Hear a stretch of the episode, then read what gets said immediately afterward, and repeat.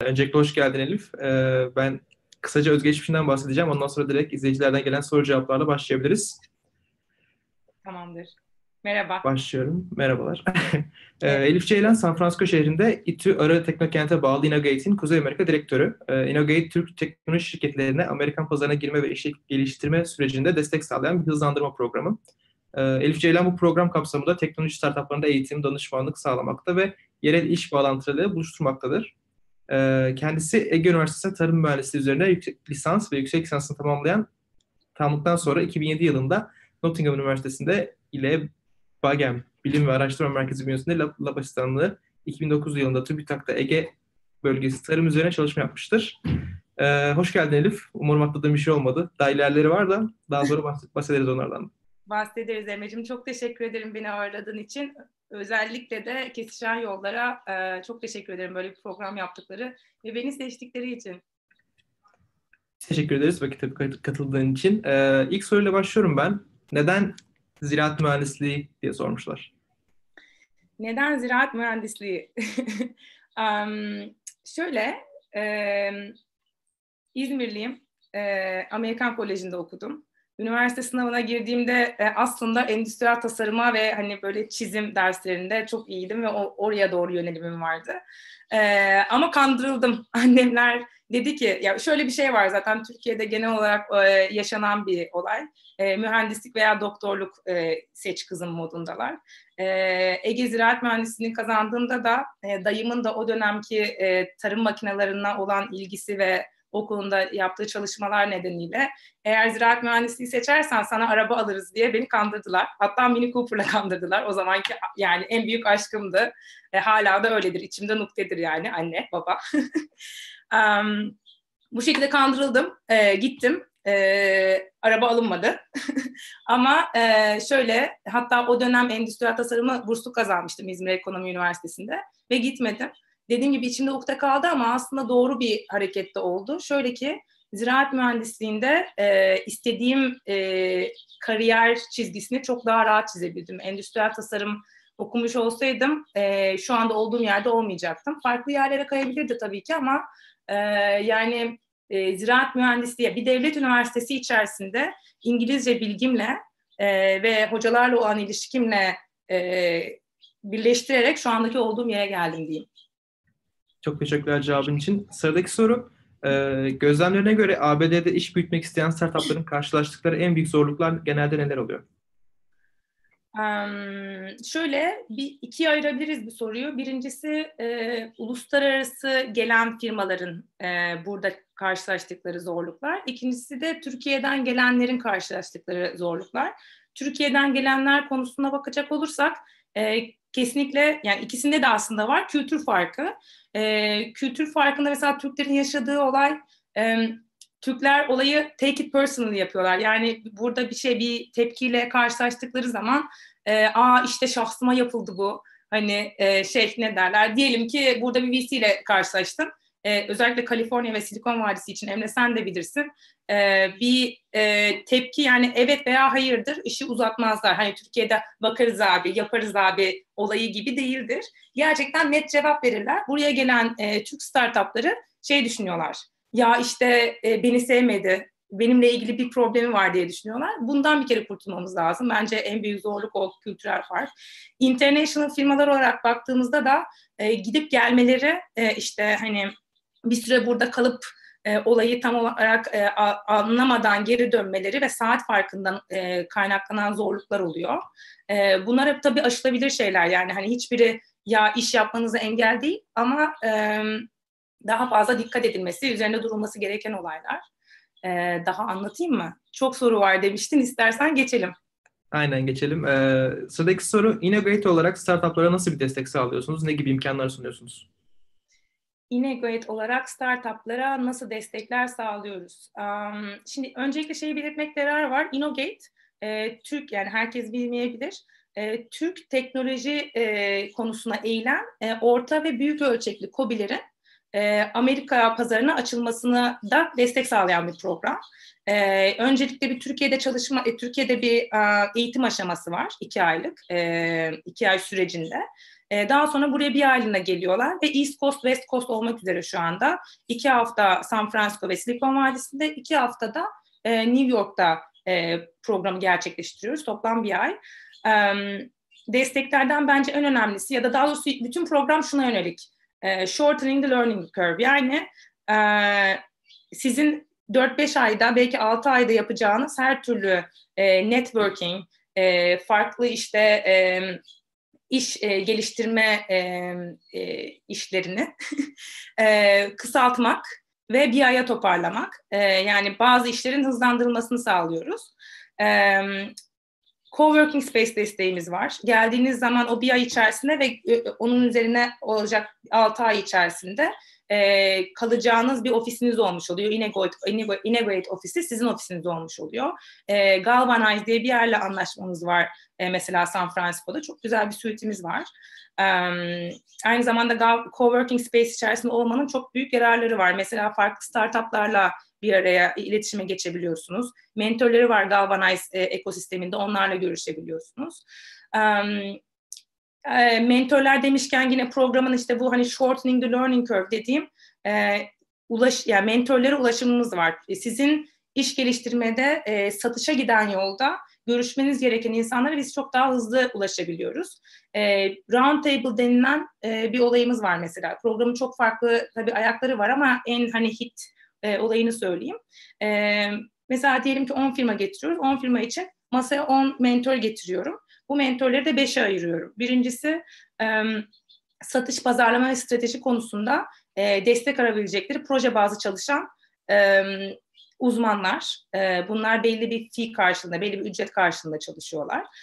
İkinci tip mentör, burada serial entrepreneur diye tanımlayabileceğimiz birçok exit'i olan, artık advisor role'da bazı işte kurumlar, advisor board'un bana Türkçesini hemen söyleyebilirsen Emre'cim ne diye geçer? Yani yönetim kurulu diyebiliriz aslında ama şey. Yönetim kurulu diye mi geçer? Advisory board'a tam yönetim kurulu yani yüzde olaraktan firmada mentor olarak çalışmaya devam ediyor. İletişim kurulursa ve hani sinerji sağlanırsa. Bu ikinci tip mentörümüz. Üçüncüsü buradaki partnerlerimiz var. Büyük enterprise partnerleri var. Bunlara ben önceden firma listesini gönderiyorum.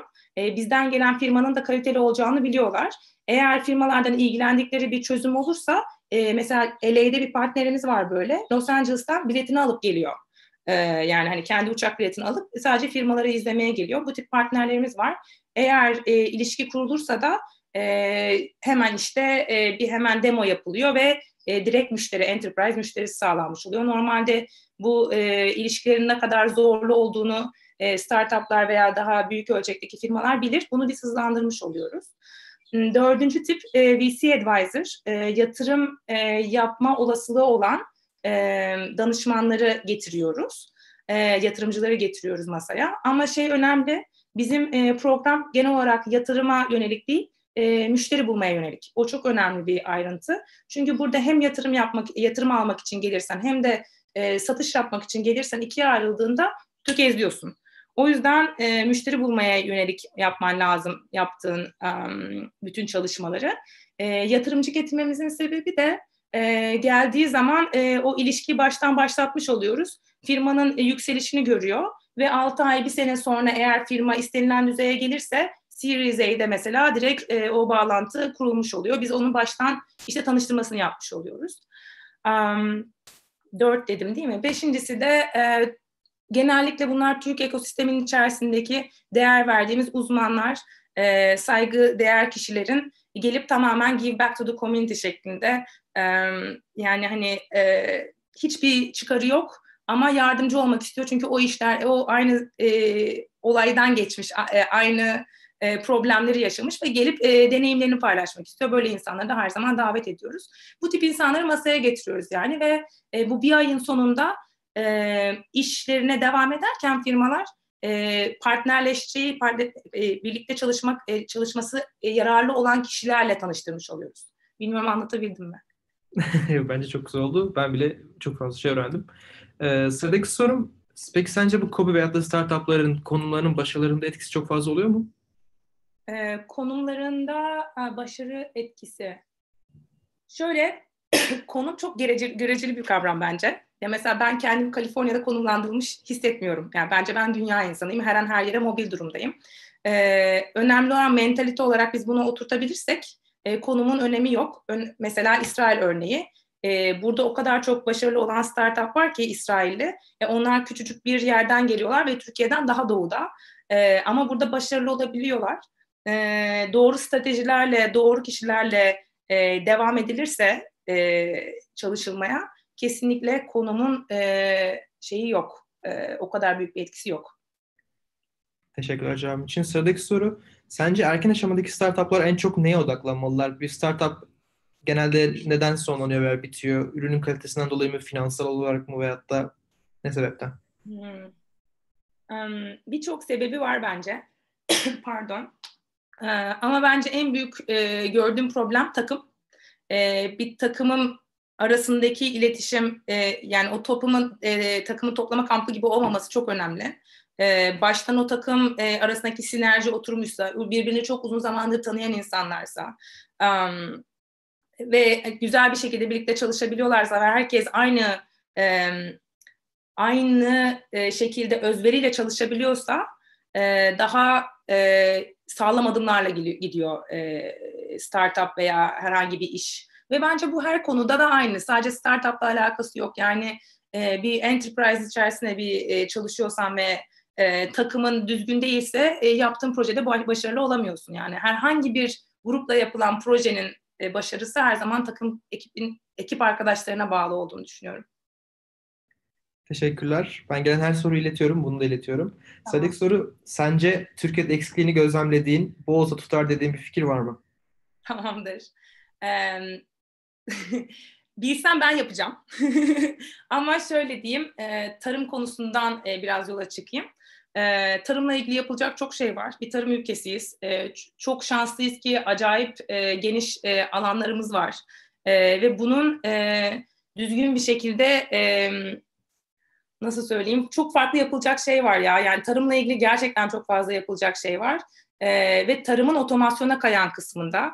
Otomasyon derken işte Internet of Things konusuna kayacak şekilde IoT, otomasyon, işte farklı teknolojik buluşların tarıma nasıl kullanılacağını belirlenmesi. Mesela burada drone teknolojisi tarım alanlarında çok fazla kullanılıyor. Mesela o Türkiye'de çok yaygın değil şu an bildiğim kadarıyla. Hani o konuda bir şeyler yapılması. Ya genel olaraktan çiftçinin hayatını kolaylaştıracak ürün tarladan masaya gelinceye kadar her alanda daha efektif olacak şekilde, yani o sistemin, sürecin daha efektif olmasını sağlayacak her türlü konuda bence yapılacak çok fazla şey var. Ama spesifik şudur diyemiyorum çünkü uzun zamandır da Türkiye'de ziraatle ilgili çok fazla çalışma yapmadım. Bakılması lazım, insanlarla konuşulması lazım. Teşekkürler cevabın için. Sıradaki soru yine ziraatle alakalı. Ziraat mühendisliğinde eğitim seviyesi, çalışma alanı ve sektör kalitesi anlamında Türkiye nasıl bir seviyede şu an? Şu andaki seviyesini bilmiyorum. Ben kendim okurkenki seviyesinden bahsedeyim. Ben çok güzel bir eğitim aldım. İyi ki ziraat mühendisliğine girmişim dedim. Çok iyi bir hocam vardı sağ olsun, Yusuf Kurucu. Profesör Doktor Yusuf Kurucu. Ege Üniversitesi'nden ve kendi aldığım eğitimden bahsedebilirim. Şimdi eğitim çok kaliteli ve bence yurt dışı standardında ve çok fazla fırsat var yapılabilecek. Yani bizim 7 tane bölümümüz vardı. Herhangi bir bölüme girip o bölümde farklı yerlere kanalize olmak çok kolay. Ve mesela yurt dışına gittiğimde şunu anladım. Biz mesela çok genelciyiz Türkiye'de. Belli bir alana fokuslanıp o alanda uzmanlaşmıyoruz. Ama maalesef dünya tam tersine gidiyor. Yani çok fazla imkan ve çok fazla buluş oldukça bir konuda uzmanlaşan kişiler gerçekten yükseliyor. Ziraat konusunda da bir konuda uzmanlaşmak bizim şeyde çok mümkün. Çünkü farklı projeler var. Avrupa Birliği'nden acayip destekler var. Bu daha sonra soru olarak gelir mi bilmiyorum ama şunu da eklemek isterim. Benim bütün başarım, yani başarı olarak adlandırılırsa eğer, tamamen burs kovalamakla oldu. Yani devlet üniversitesinde İngilizce bilen bir insan olarak ve hocalarımla olan ilişkim, çünkü aslında çok parlak bir öğrenci değildim, yani hani öyle derslerim aman tanrım değildi. Ama çok iyi ilişkiler kurdum ve acayip burs kovaladım. İşte burs, onlardan daha sonra gelirse bahsederim ama o kovaladığım burslarla yurt dışı bağlantısını kuraraktan hangi konuların yurt dışında yükseldiğini ve Türkiye'de neler yapılabileceğini anladım. Ve Türkiye'de de bunun olanağı vardı. Farklı TÜBİTAK projeleri oluyordu. Ya benim katılmadığım mesela hatta şey FOMO, yani hep kaçıracağımı düşündüm. Aman tanrım buradan bir şey kaçıyor mu dediğim böyle projeler oluyordu. İnanılmaz fırsatlar vardı. O yüzden kesinlikle Türkiye'de ziraat mühendisliği yani tavsiye edebileceğim hala hani eğer düşünen varsa gerçekten özellikle Ege Üniversitesi'nde ben çok iyi bir eğitim hayatı geçirdim ve çok fazla fırsatla karşılaştım diyerek bitireyim soruyu. Teşekkürler. Zaten bir sonraki soruda bu mesleği gençlere önerir misiniz de. Ama bir nevi cevaplamış oldun. Evet. Peki bu yola girmek isteyenlerin başarı sağlayabilmeleri için mutlaka yapmaları gereken ve yapmaması gerekenler nelerdir? Yani mutlaka yapması gereken biraz bahsettin o burs olayı, yurt dışını gözlemlemek ama belki yapmamaları gereken bir şey söyleyebilirsen. Bu yol derken yurt dışına çıkıştan neden bahsediyoruz? Ziraat mühendisliğinden. Ha, ziraat mühendisliğinden. Evet, burs çok önemli. Onun altını arka arkaya çiziyorum. Yani çünkü eğitim sırasında yurt dışına bir bağlantı olarak o kadar çok fırsat var ki Türkiye'ye Avrupa Birliği'nden gelen. Şimdi başka fırsatlar da var. Yani sadece Avrupa Birliği değil, Amerika'dan farklı programlar var. İşte Uzak Doğu ülkelerinden var, Orta Doğu'dan var. Yani hani İsrail'i falan da atlamayalım. Ya bunları araştırmak çok önemli ve mutlaka üniversite hayatında gidip gelmeye başlamak lazım. Neler yapılmamalı? Şeyi de söyleyeyim. Yine dediğim gibi hani hocalarınıza ilişkiniz çok önemli. Özellikle kalabalık bölümlerde bizim bölüm 400-500'dü galiba ilk başladığımızda. Sonra işte şeylere ayrıldık. Ayrı departmanlara ayrıldık. Hocalarla olan ilişkiniz, hocaların sizi sevmesi çok önemli. TÜBİTAK projesine çalışmamın tek sebebi hocamın beni ya Elif'i severim o işi yapar demesiydi. O yüzden o önemli. Neyi yapmamanız lazım? Ya çok klişe olacak ama hakikaten dersleri sallayıp hani şey yapmayın. Yani mutlaka yani öyle veya böyle o dersleri vermeye bakın. Hani mesela bende şey vardı bazen. Ya Allah'ım işte yüksek bir not alamayacağım. Ben bunu sallayayım sonra bir sonraki dönem alırım. O benim başıma çok iş açtı. Yani öyle veya böyle olsun dersler çok yüksek olmasına verilsin ve geçsin derim. Benim kendi kişisel şeyimdir, tecrübemdir. Ve kurduğunuz ilişkileri sürdürmek çok önemli. Gerek hocalarla ben hala hocama mesela yazarım. Yani belli başlı hocalarım vardır hem Türkiye'de hem İsrail'de.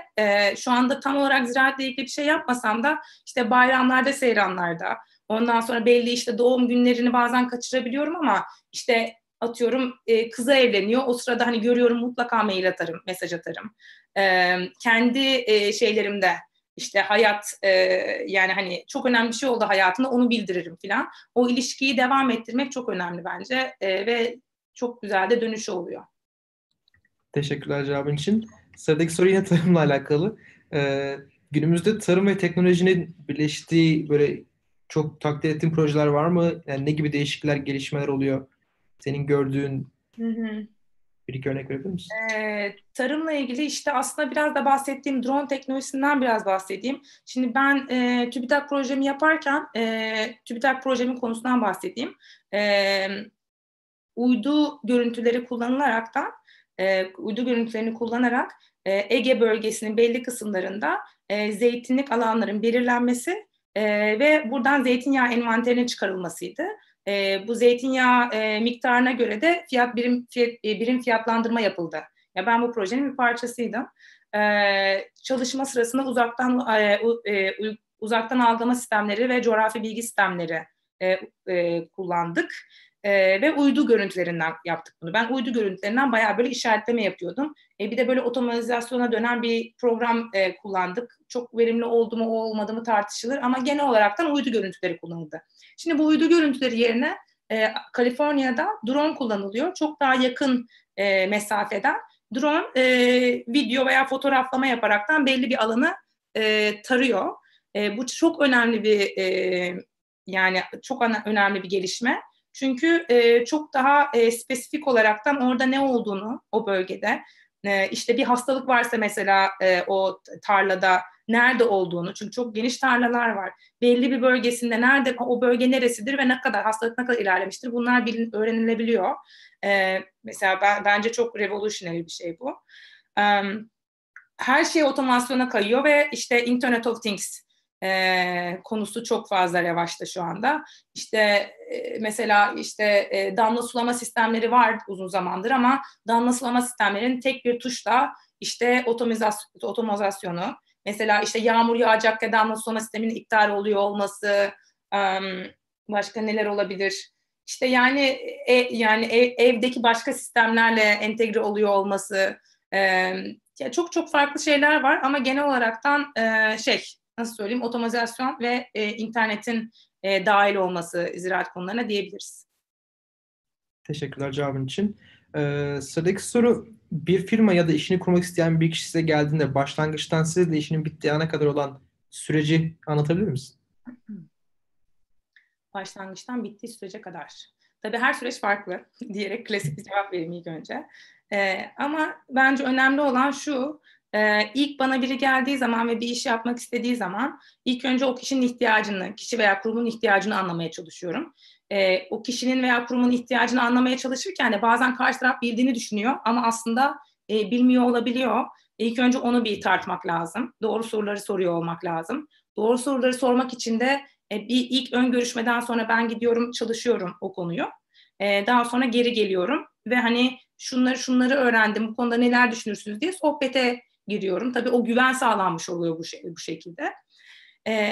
Daha sonra sürecin nasıl gideceğini bakaraktan, tabii yani hani küçük çaplı projeler var, büyük çaplı projeler var ya, Innogate bir proje olarak görebilirsiniz. O zaman olay çok farklı ama o sürecin içerisi farklı timeline'lar içerisinde bölünüyor ve kısa dönemde ulaşmamız gereken KPI'ler, yani kısa dönemde almak istediğimiz sonuçlar ve uzun dönemde olmak istediğimiz sonuçlar belirleniyor.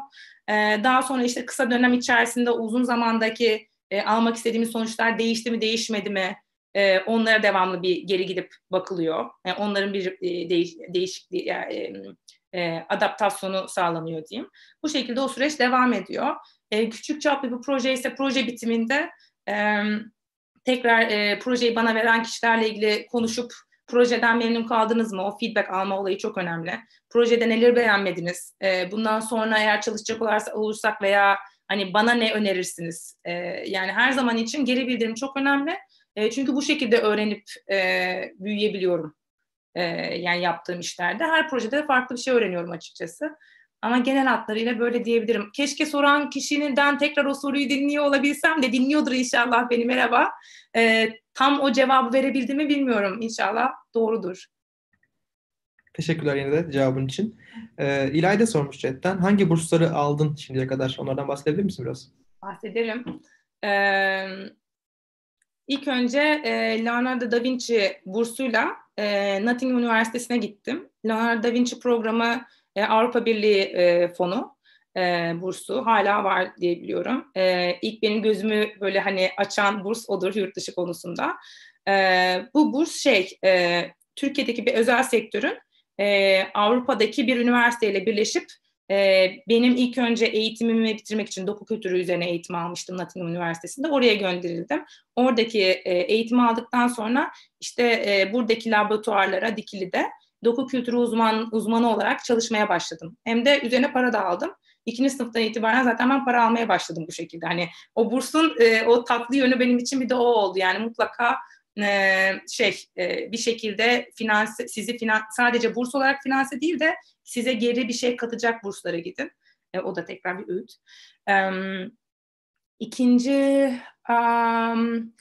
Yine ziraat mühendisliğinin, şimdi bizim 4. sınıfta zorunlu internship'imiz var. O internship ile gittim. Croatia'ya gittim. OSIEK'te şarap bağlarının genel koordinasyonu, yani oradaki işte işlemlerin takip edilmesi ve degustasyon konusunda, yani öğlen 12'ye kadar hafiften kafayı buluyordum böyle deneyerek, bu şarap böyleymiş, bu şarap böyleymiş diye. Ama orada çok ciddi ilişkiler edindim. O ilişkiler ileride çok iyi geldi, yani bana çok artı pozitif olarak döndü. 3. büyük burs aldım, işte İsrail bursu. O da çok sevdiğim arkadaşım bir arkadaşım şey yaptı. İsrail'e gitmeye hiç niyetim yoktu. Ama şey oldu, Rosa Gülbençua, pardon bir anda böyle ismi gelmedi Rosa'cığım. Ben o sırada İtalya'ya gitmek istiyordum. İtalya'dan bir burs kazanmıştım yüksek lisans için. Rosa dedi ki ya ne olur gel bak İsrail çok güzel burslar veriyor. Bu da çok yani başarılı bir burs. Türkiye'den bir kişiyi seçiyorlardı. Onun zoruyla girdim, öylesine girdim. Ama seçildim ve Türkiye'den tek insan olarak gönderildim ve istediğim herhangi bir bölüme gitme şansım vardı. Aslında doktora falan da yapabilirdim. Yüksek lisans ve doktora bursuydu. Ama o dönemler Türkiye'ye geri döneceğim, Türkiye'de akademisyen olacağım hayalim vardı. O yüzden aslında hani yüksek lisansla çiftli başlayıp hani oraya tezimi yapmaya gittim. O şekilde başladı. Böyle özetleyebilirim. Sonra İsrail'den sonra Amerika yolculuğunda burs artık olmadı. Ya aslında şey oldum ya yani büyüdükten sonra da hani hep şey dedim kendi kendime. Ya evet hala ben hep burs kovalayacağım yani. Benim hayatım bu olmalı ama belli yaştan sonra burs vermiyorlar. O yüzden o bursları bir an önce halledin derim. Yani bir an önce almaya başlayın ki bol bol alın. Teşekkürler cevabın için. Bu soruyu ne kadar cevaplayabilirsin emin değilim ama şöyle gelmiş. Birçok firmaya danışmanlık hizmeti verdiniz. Çok farklı buluşlar, fikirler, projeler gördünüz. İçlerinde sizi en çok heyecanlandıran, en şaşırtan, hoşunuza giden proje hangisiydi? Ya da hangileriydi? Benim çalıştığım projelerden bahsediyoruz herhalde. Çalıştığın, gördüğün, yani evet. Herhangi bir etkinliğin olduğu. Ya çok heyecanlandıran proje var ama ben kendi yaşadığım bir hikayeyi anlatayım. İsrail'de...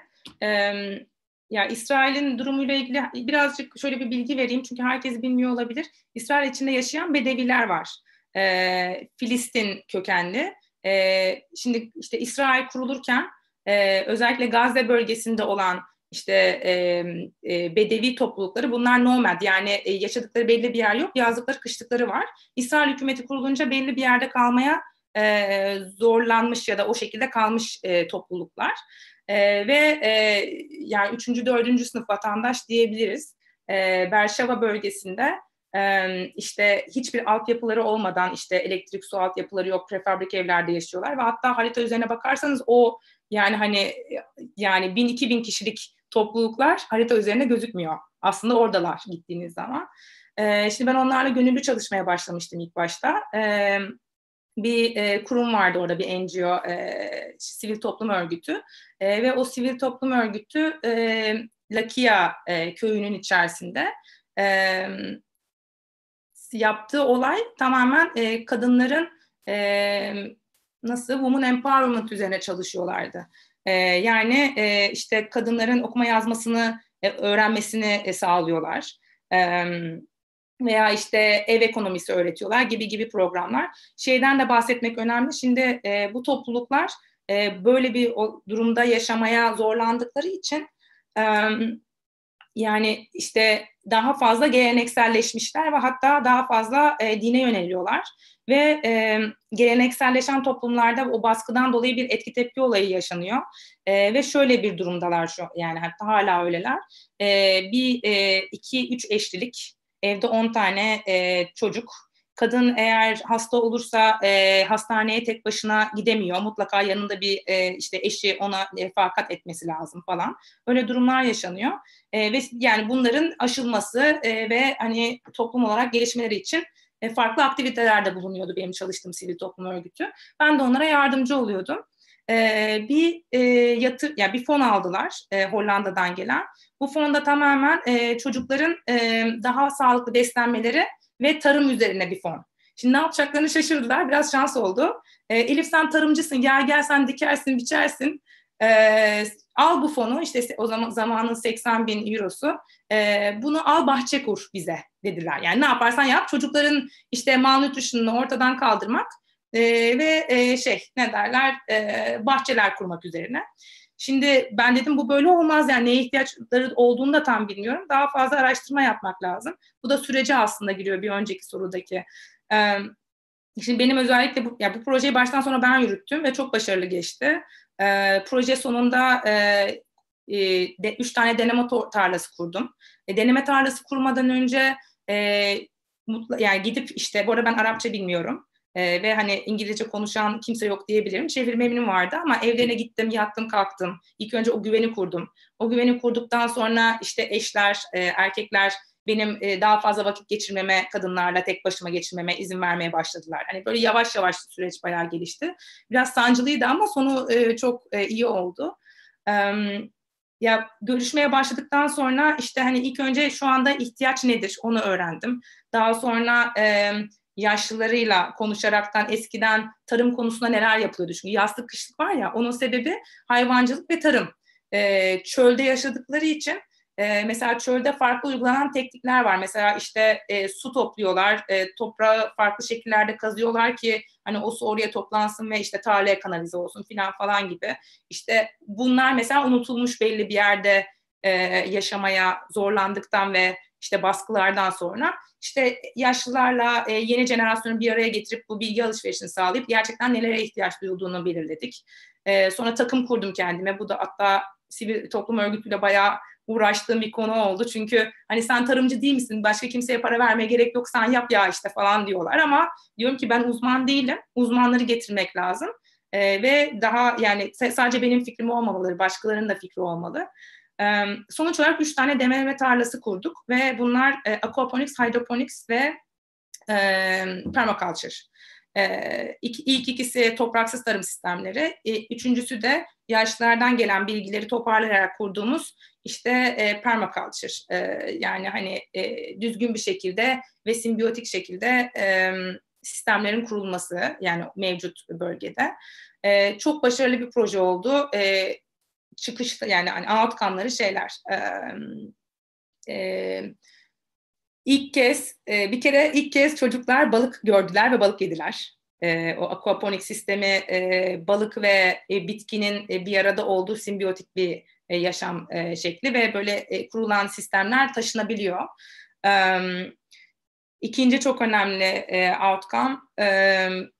İlk kez kadınların sadece olduğu ve kadınların sadece yürüttüğü programlar bunlar, yani projeler. Erkeklerin giremeyeceği alanlar kurduk ve burada üretilen ürünleri satışını başladılar.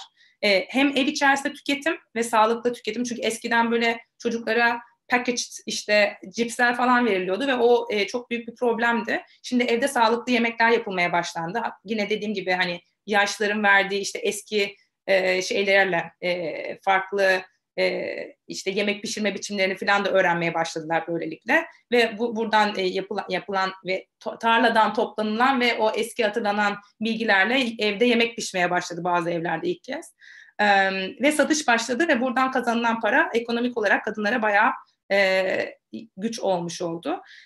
Daha sonra United Nations'tan bir destek aldılar ve şu anda proje büyüdü. 8 farklı köydeyiz.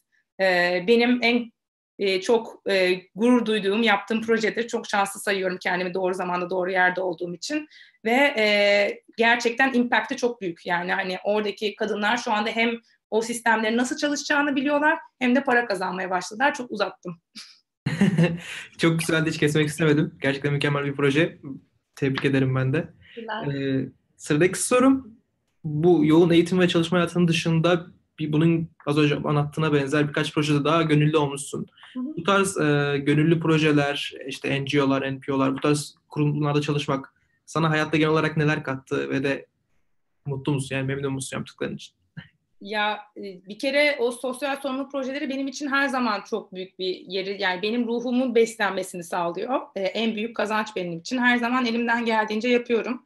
Amerika'ya geldiğimde hatta ilk başta çok şaşırmıştım ne yapacağım, ne edeceğim diye ama burada da işte evsiz problemim var. O konuda eğilmeye başlamıştım. Şu ara biraz azalttım. Şimdi böyle konuşunca bak tekrar yüreğim yandı. Geri dönmem lazım o olayı biraz daha. Ya bir kere siz eğer bir birey vatandaş olarak, dünya vatandaşı olarak elinizde olan imkanları başkalarıyla paylaşmıyorsanız, bilgi veya işte para veya zaman olarak eksik vatandaşsınız. Ya ben buna inanıyorum. O yüzden herkes mutlaka elinden geldiğince bir şekilde yapabildiği konularda yardım etmeli. Tabii bunun her zaman yani ne yaparsan, dünyaya ne verirsen bir şekilde biçiyorsun. Yani hani geri geliyor sana. Ona çok inanıyorum. Kesinlikle yaptığım işler işte farklı bulunduğum işte mesela kör okullarında mesela okumalar falan bunlar burs alırken de aslında çok işime yaradı. Dolaylı yoldan yaradı çünkü Avrupa, Amerika ve hani yurt dışında bu tip gönüllü işleri yapan insanları çok takdir ediyorlar. Hiç bilmiyordum ben bunu ama gerçekten bunların çok mesela burslara almamda eminim ki çok büyük etkisi olmuştur diye düşünüyorum. Teşekkürler cevabın için. Sadek Sör, peki bu ziraat mühendisinden, tarımdan şu anki iş geliştirme kısmına geçişin tam olarak nasıl oldu? Bundan bahseder misin biraz? Ya o benim içimde varmış ha. Yani ben hiçbir zaman aslında geçmedim. O iş geliştirme dediğin şey işte ben hocalarımla da iş geliştiriyordum yani hani üniversitedeyken. Karakterle alakalı bir şey ama kesinlikle hani ben çekingenim, benden olmaz değil. Bence geliştirilebilecek bir şey üstüne eğilerek. Dediğim gibi ama ya benim içimde varmış ve ben hep hayatım boyunca yani üniversitede kalmak ve akademik olmak isterken bile hani hocalarla o iş geliştirmemden belli olaraktan böyle bir networking ve iletişim, işte insanların ne istediğini anlama, ona göre işte deliver etme yani bu iş geliştirmede de en önemli olan şey zaten birbirinin dilinden anlama ve karşı tarafı düzgün bir şekilde dinleyip empati yapma olayı. Karşı taraftakine anladığını karşı taraftakine hissettirirsen de çok büyük bir artı. Çünkü o zaman da o güveni sağlamış oluyorsun ve devam ediyor. Yani şey diyemem, ziraat mühendisliğinden iş geliştirmeye döndüm diyemem. Çünkü hep iş geliştiriyordum ben hayatım boyunca zaten. Anladım, teşekkürler. Peki yani sonuçta bir finansal veyahut da bir muhasebe gibi bir eğitimin yok. Şu an yaptığın işlerle o tarz bir geçmişin olmaması seni zorluyor mu? Ya herhangi bir engel teşkil ediyor mu? Yok, öğreniyorum. Coursera diye çok muazzam bir şey var. Web sitesi, bilmeyen bilsin mutlaka. Ya bence belli bir temeli aldıktan sonra temel ne olursa olsun. Çünkü mesela üniversite bence en önemli yaptığı şey ufuk açması. Yani kafanı açıyor yani gerçekten. Bazı şeyleri daha iyi algılamaya başlıyorsun. O algılamayı yapan yani hani yapış biçimin değil de algılamanın olması önemli. O algılamayı yaptıktan sonra da işte öğrenme biçimini, işte akademik makale nasıl araştırılır, nasıl bulunur öğrendikten sonra böyle şeyleri yaptıktan sonra her şeyi gidip öğrenebilirsin. Tamamen olay çalışmakla alakalı. O yüzden hani bilmediğim, eksik olduğum şeyleri gidiyorum, öğreniyorum. Yani Google var hayatımızda. Peki atıyorum, genelde 10 sene için soruyorum ama senin için 5 sene diyelim. 5 sene önce geriye dönseydin farklı yapardım dediğin bir şey var mı? 5 sene önce geriye dönseydim ne yapardım? 5 sene önce neredeydim? 5 sene önce... Farklı yapardım veyahut da. Amerika'ya geldim. İsrail'den.